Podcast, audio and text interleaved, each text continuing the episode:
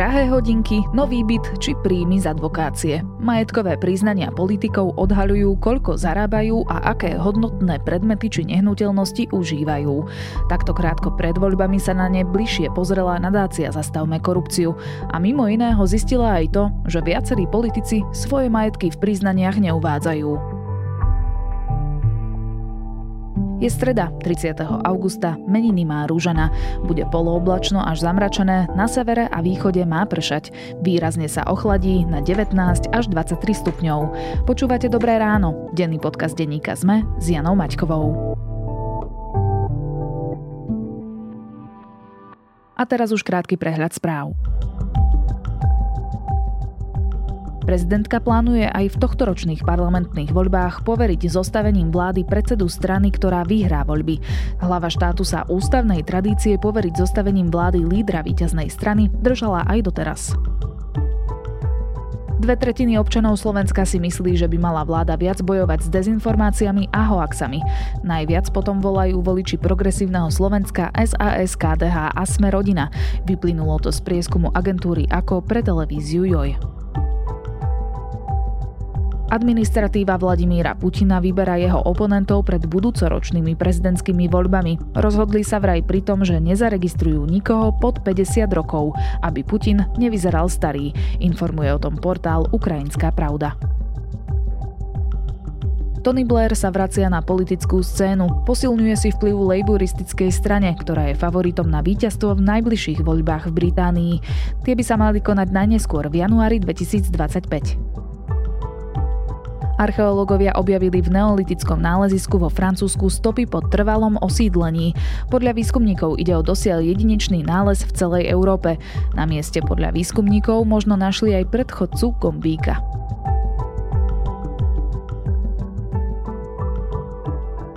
Viac aktuálnych správ nájdete na sme.sk alebo v mobilnej aplikácii denníka SME. Ranč v Austrálii či pobyt v luxusnom kaštieli vo Vinosadoch.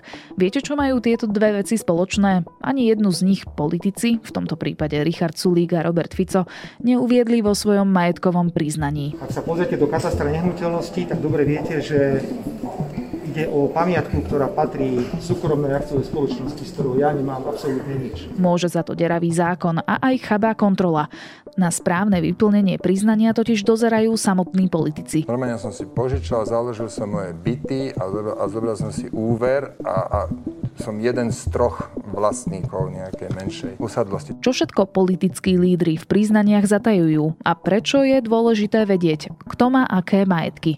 Budem sa pýtať Ksenie Makarovej z nadácie Zastavme korupciu. Ja nemám svoj vlastný účet, ale vôbec mi nechýba. V živote som nemal, áno, ako minister financií, v živote som nemal platobnú kartu. Vôbec mi nechýba k životu.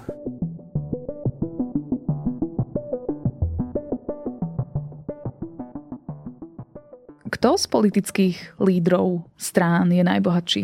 To je veľmi dobrá otázka, hlavne v období, keď sa blížia pred nami parlamentné voľby. Ale ak na ňu hľadáme odpoveď v majetkových priznaniach verejných funkcionárov, ktoré sú verejné, tak zlá správa je tá, že sa to nedozvieme, pretože aj keď by mali tieto majetkové priznania slúžiť práve na to, na opis majetku politikov a ako sa ich majetok počas napríklad predošlých rokov v politike zväčšil, tak sa vyplňajú, alebo informácie, ktoré odtiaľ získame, sú veľmi bazálne, veľa kľúčových informácií sa tam nespomína, a čiže vlastne ako komplexný obraz si bez ďalšieho pátrania neurobíme. A tie majetkové priznania teda zverejňujú politici raz ročne za to predchádzajúce obdobie, ako ste spomínali. Čo všetko musia v ňom uvádzať? Majetkové priznania v prvom rade teda uvádzajú príjem z verejnej funkcie, či už politika alebo verejného funkcionára, ale aj o tzv. Iných príjmov. Bežne si to možno predstaviť ako buď zisky z firiem, ktoré vlastne politik vlastní alebo spoluvlastní, alebo príjem z iného zamestnania a tak ďalej. Potom majetkové priznania obsahujú informácie o vlastnených nehnuteľnostiach, ale aj o hnuteľných veciach, ako je automobil, luxusná zbierka šperkov, alebo úsporách, alebo naopak vkladoch. Tie ale musia politici priznávať len ak presiahnu určitý limit, a ten je stanovený ako 35-násobok minimálnej mzdy. Za vláňajšok išlo o sumu takmer 22 000 eur, čo si možno predstaviť tak, že ak niekto užíval nejaký cudzí byt s nájmom už od 1 800 eur, tak by ho mal do priznania uvádzať.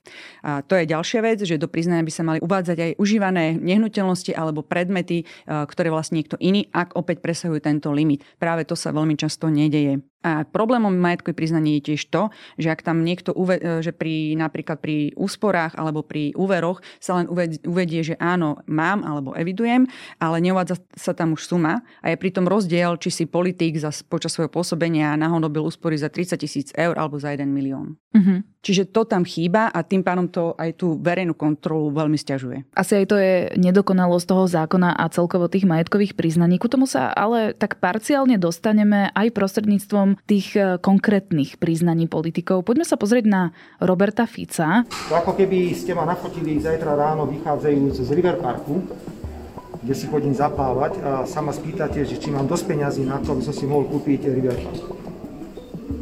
Bývam v mestskej časti Ružinov, v Bratislave, prenajatom byte. Čo vieme z jeho priznania vyčítať? Z jeho priznania vyčítame, že v zásade je to veľmi zjednodušene povedané chudobný človek, pretože v zásade okrem vinice a osobného automobilu nevlastní nič, čo zjavne nekorešponduje s mediálnymi informáciami o tom, že kde sa zdržiava alebo aké nehnuteľnosti dlhodobo využíva alebo využíval. Zaujímavosťou je, že za rok 2021, čo sú teda posledné známe zverejnené priznania, Robert Fico vykázal vyšší príjem ako z verejnej funkcie poslanca, príjem z advokácie a to vo výške takmer 53 000 eur. Je to zaujímavé pretože ak sme sa pýtali nejakých iných právnikov a advokátov, tak nám povedali, že skúsený advokát by musel pri takýto príjem vykonávať tú funkciu 2 až 3 dní z týždňa intenzívne. Uh-huh. Čiže popri svojej poslaneckej činnosti by musel intenzívne... najsilnejšej opozičnej strany by musel ešte takto intenzívne sa venovať advokácii. A je asi už na posluchačoch si povedať, že či je to možné alebo nemožné. V každom prípade veľmi dlhodobo sa rozprávame o tom, že je známe, že Robert Fico býva v prenajatých nehnuteľnostiach, napríklad aj v komplexe Bonaparte, daňového podvodníka Ladislava Bašternáka kedysi. A aj teda z priznania vyplýva, že Robert Fico nevlastní žiadnu nehnuteľnosť? V priznaní by mali politici uvádzať aj využívané cudzie hnutelnosti alebo nehnuteľnosti. V prípade Roberta Fica to dlhé roky, posledné roky tak nie je. Neuvádza to tam, aj keď napríklad pri komplexe Bonaparte, v ktorom býval, pokiaľ až do momentu, kým vlastne neprepadol prospech štátu, pretože jeho majiteľ Ladislav Bašternák bol odsúdený za daňové podvody na väzenie a na prepadnutie majetku, tak keď z neho Robert Fico odišiel, tak konkurzná správkyňa vtedy zverejnila, aký platil za ten luxusný priestor nájom a už tedy vyplývalo, že mal by ho do toho priznania uviesť, nedialo sa tak, ale mali sme podozrenie pri ďalších nehnuteľnostiach, napríklad bol videný často v súvislosti s luxusným kaštieľom a keď sme aj dávali ako nadácia podnet na výbor poslanecký v Národnej rade, ktorý to kontroluje, tak žiaľ tento podnet išiel do stratená. A to je ďalší z problémov majetkových priznaní, ich kontrola alebo ako to ju vykonáva. Takže môžeme povedať, že žiadnu nehnuteľnosť nevlastní? Oficiálne žiadnu nehnuteľnosť nevlastní, ale boli medializované informácie, že napríklad už lepšie bol na tom jeho syn, ktorý donedávna vlastne aj podľa informácií denníka SME, ktorý získal byt bez hypotéky vo veľmi dobrej lukratívnej lokalite v centre Bratislavy. Zdá sa mi, že tá suma za byt bolo okolo 400 000, ak sa nemýlim. Ťažko sa k tomu vyjadrovať, pretože podľa katastra už tento byt oficiálne vlastní on. Ostali mu už len v danej lokalite nebytové priestory a pozemky. V otázke bývania je na tom podobne aj Igor Matovič, ktorý tiež podľa priznania nevlastní žiadnu nehnuteľnosť a dokonca aj jeho niekdajšia firma, ktorá spravuje lokálne noviny, už nie je jeho. Áno, oficiálne už nie je jeho, aj keď vlastne v minulosti boli práve v súvislosti, myslím, že s dialogom s pánom Procházkom diskusie o tom, že či naozaj na tú firmu nemá ešte nejaký manažerský vplyv.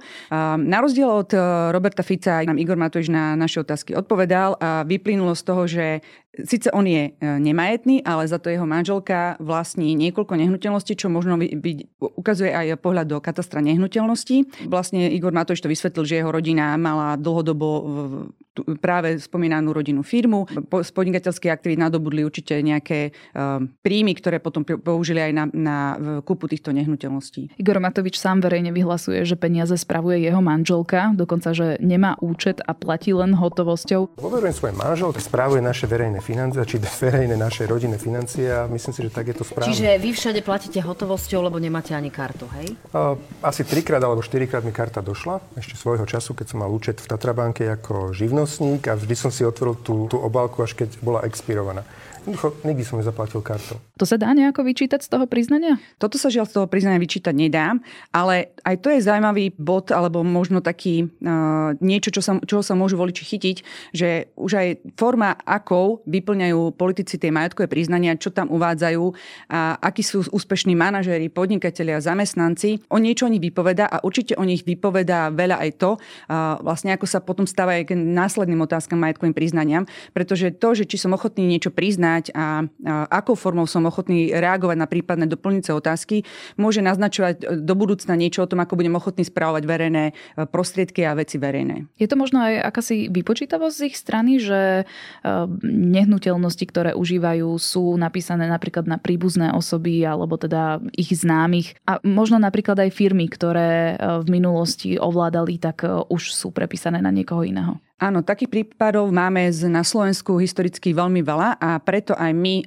navrhujeme, aby sa majetkové priznania menili. Určite bolo fajn rozšíriť tú kontrolu aj na najbližších rodinných príslušníkov, pretože práve tí sú veľmi často osobami, na ktoré sa tie možno neprimerané majetky alebo nejaké neprimerané úspory prepisujú, aby vlastne ostali v súvislosti s daným politikom skryté. Chcela by som k tomu ešte poukázať, že aj pri tých lídroch, ktorých sme zatiaľ spracovali a budeme ešte určite spracovať všetkých relevantných, čo sa týka doterajších prieskumov výsledku volieb, tak videli sme veľké rozdiely aj pri vyplňaní majetkových priznaní, ale aj pri ochote vlastne reagovať na doplňujúce otázky. Prečo to podľa vás robia? Je to len skrz toho, že by to ich voliči vnímali ako niečo negatívne, ak by priznali si všetky majetky, ktoré majú, tak ich radšej proste prepíšu na niekoho iného. Zhodnotila by som takto, že tie majetkové priznania by naozaj človek, ktorý ide do politiky, do vysokej politiky alebo do verejnej funkcie, mal byť ochotný zverejniť, pretože to má byť forma aj jeho kontroly verejnosťou a ďalšími kontrolnými inštitúciami. Dá sa rozumieť niektorým objektívnym dôvodom, že niektoré veci tam nechcete uviesť, pretože sú nejaké citlivé, ale nie je to určite dôvod na to, aby som ich neuviedol alebo prepísal na rodinného príslušníka alebo inak zatajil, pretože to potom naozaj len vzbudzuje otázky a špekuluje sa, odkiaľ, aký bol dôvod takého konania a že či prostriedky na tieto nehnuteľnosti alebo nejaké šperky a iné hodnotné predmety nepochádzali z neprimeraných príjmov. Ja som v 92. roku si otvoril vlastnú firmu. Otvoril som si Donovali lyžiarske stredisko. V 95. roku som otvoril prvú Tatransku, kde som vlastnil všetky lyžiarske strediska v Tatrách. V 96. som založil ski park Ružomberok. Čo taký Boris Kolár? Vieme, že je majiteľom viacerých spoločností, je v biznise s nehnuteľnosťami, patria mu zimné vleky, má sieť rádií. Áno, pri ňom bolo zaujímavé to, že pri ňom jednoznačne nám vyplynulo, nie z majetkového priznania, ale z mravenčej práce, s prácou z verejných registrov, ako je obchodný register, Finstat alebo Transparex, že jeho firmám sa, ktoré spoluvlastní alebo vlastní, sa za posledné roky počas jeho pôsobenia vo vládnej koalícii veľmi darilo. A prekvapivé je to preto, pretože mnoho z nich pôsobí v cestovnom ruchu. A keďže sme tu mali práve roky 2020 a 2021 COVID, ktorý objektívne cestovný ruch veľmi zasiahol, tak preto sme sa aj my pýtali, že či a sú na mieste otázky, že či sa týmto firmám nedarilo práve z titulu jeho politickej funkcie.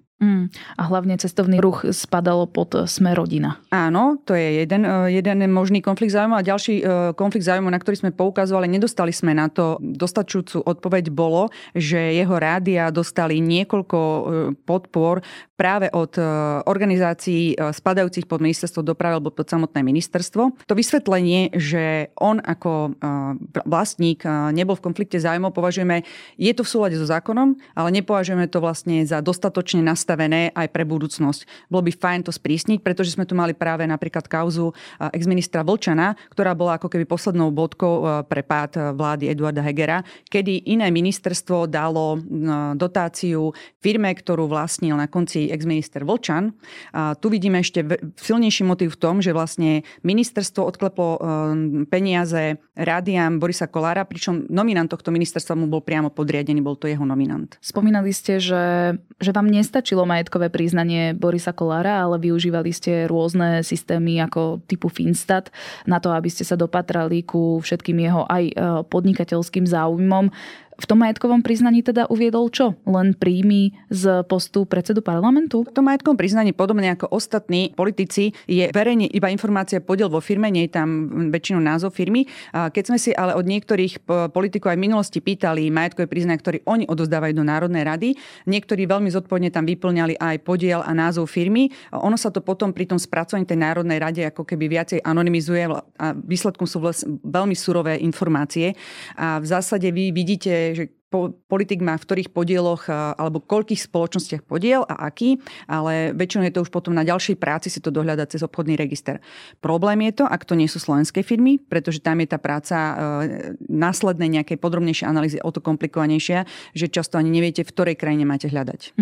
Podnikateľom je aj Richard Sulík, alebo aspoň teda bol. Jeho meno sa spája najmä s firmou Faxcopy.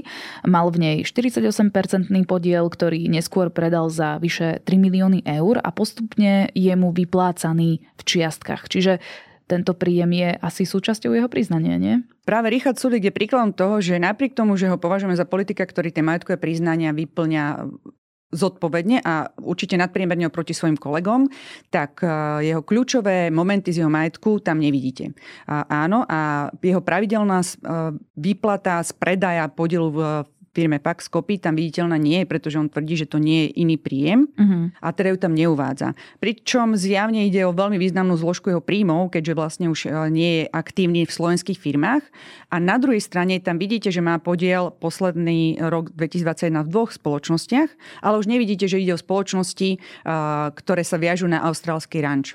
To sme sa dozvedeli až vlastne po dodatočných otázkach alebo medializovaných informáciách. Tak toto je môj plán pre môj dôchodkový vek. Ja plánujem, keď idem na dôchodku, tak tam plánujem tráviť zimné mesiace. Toto ako pokiaľ ešte nie je zločin. K tomu som sa práve chcela povedať, lebo pred 2 rokmi naozaj tá diskusia medzi politikmi bola dosť vyostrená v rámci toho ranča v Austrálii, tak ten priznáva, alebo ako to obhajuje? Áno, práve to je to, že on sa nepriznáva priamo k spoluvlastníctvu toho ranča, ale vlastne uvádzal to v majetkom priznaní cez podiel vo firme, ktorá ho vlastnila. A pričom my sa z toho majetkového priznania ani nedozvieme, že tá firma nie je slovenská a vôbec sa nedozvieme o nejakej hodnote. To sme sa dozvedeli vlastne až po práve medializovaných informáciách a potom, čo sa aj novinári skúsili odhadovať hodnotu toho ranča, že ide vlastne o miliónový ranč a teda jeho hodnota podielu dosahuje niekoľko 100 000 eur. Na druhej strane uviedol, že si na to zobral úver a ten aj majetkom priznaní uvádza. Poďme sa ešte pozrieť na Progresívne Slovensko. To je ako na tom? Progresívne Slovensko nám zase dáva iný príklad a to je to, keď do politiky vstupuje nový človek, ktorý predtým nepôsobil v nejakej verejnej funkcii alebo nebol vlastne politikom a nemusel podať majetkové priznania. Takým prípadom je líder Progresívneho Slovenska Michal Šimečka, ktorý nám ale vlastne na našu otázku, či by mohol zmapovať svoj príjem, odpovedal veľmi transparentne, poslal nám potvrdenia z európskych inštitúcií o svojom príjme, takisto nám poslal dokonca vyčíslenie svoje hodnoty nehnuteľnosti, ako aj úveru, ktorý vlastní v centre Bratislavy, ako aj hodnotu auta, ktoré vlastní. Čiže takto si my predstavujeme postup transparentného politika, keď vstupuje do politiky, aby sme my potom ho vedeli následne konfrontovať, keď začne zverejňovať majetkové priznania, ako na tom bol.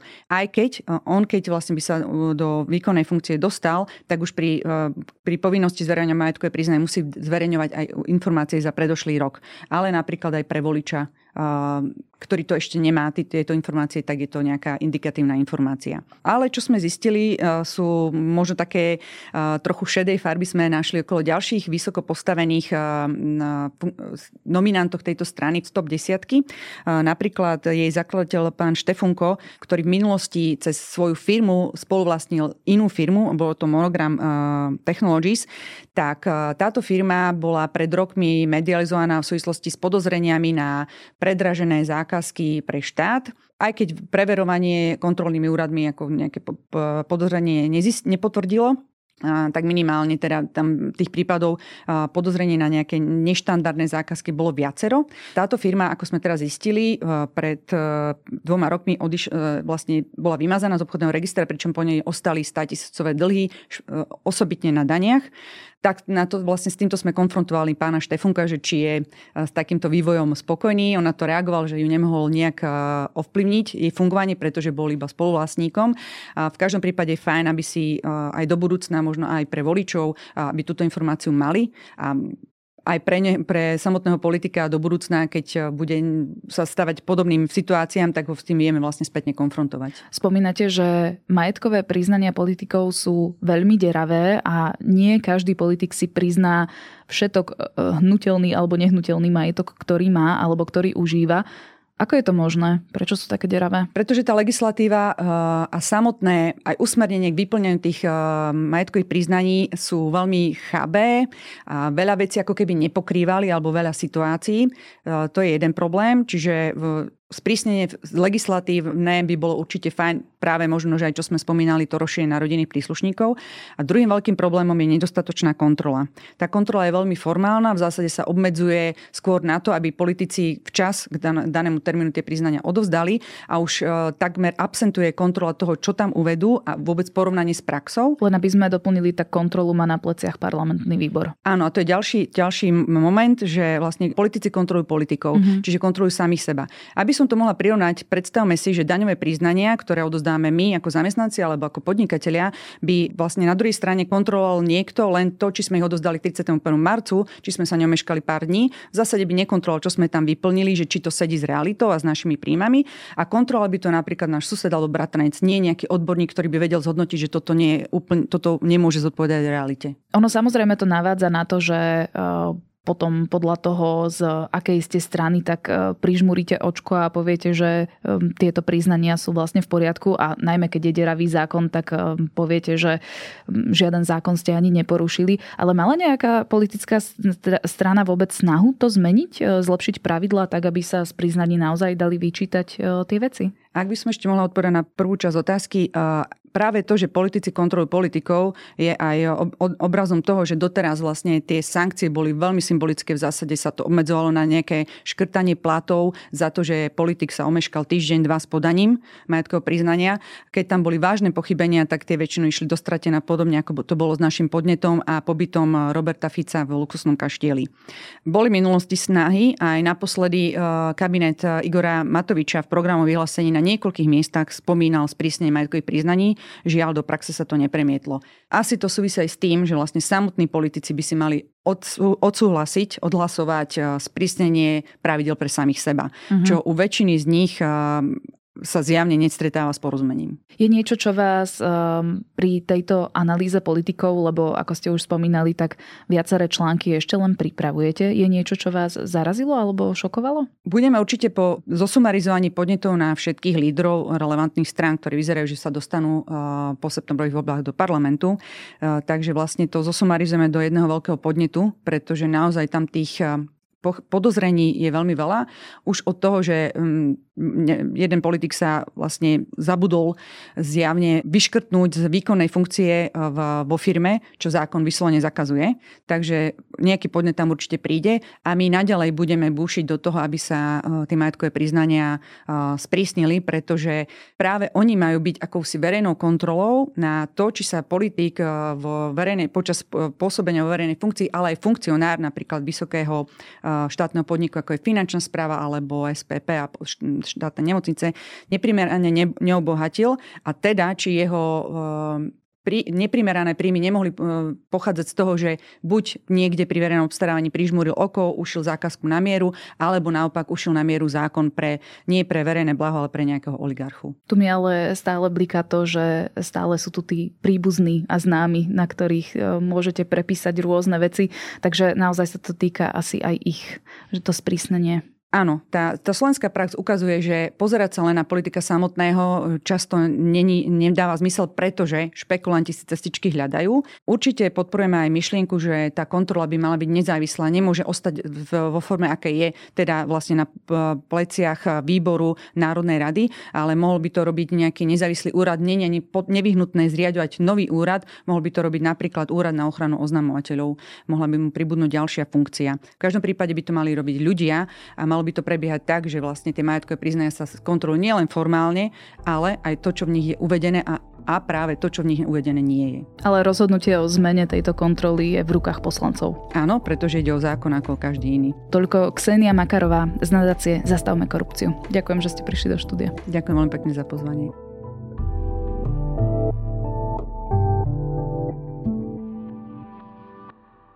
Prinášame vám najpočúvanejšie dovolenkové podcasty.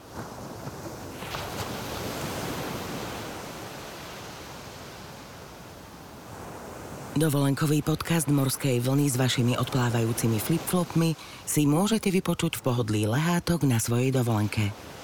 Na dovolenka.sme.sk nájdete poznávacie aj pobytové zájazdy, z ktorých si pre seba vyberiete ten najlepší.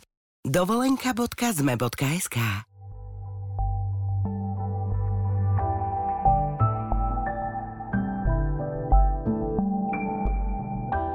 Čoraz častejšie sa stretávame so správami o internetových podvodoch, ktoré sú založené na nadväzovaní intímnych vzťahov. Podvodníci sa vydávajú za niekoho iného a po získaní dôvery lanária zo svojich obetí peniaze. A niektorí sa nachytajú. Novinárka Hannah Ajala si však všimla istý opakujúci sa prvok. Množstvo podvodníkov používa ako svoju identitu fotky tej istej osoby a na internete ju nájdete pod menom Janessa Brazil. Kto to je? A existuje vôbec? Podcastová miniséria Love Janessa od BBC World Service a CBC vás zoberie na vzrušujúcu cestu po hľadaní osoby z fotografií a odhalí vám aj biznis internetových skemerov. Tento podcastový tip som odporúčala aj v našom novom newsletteri Podcastové novinky, ktorý môžete začať odoberať na sme.sk/podcastové novinky. A aj na SME vychádzajú nové podcasty, Zoom a vedátorský podcast. Na dnes je to všetko, počúvali ste Dobré ráno, denný podcast denníka SME s Janou Maťkovou. Do počutia opäť zajtra.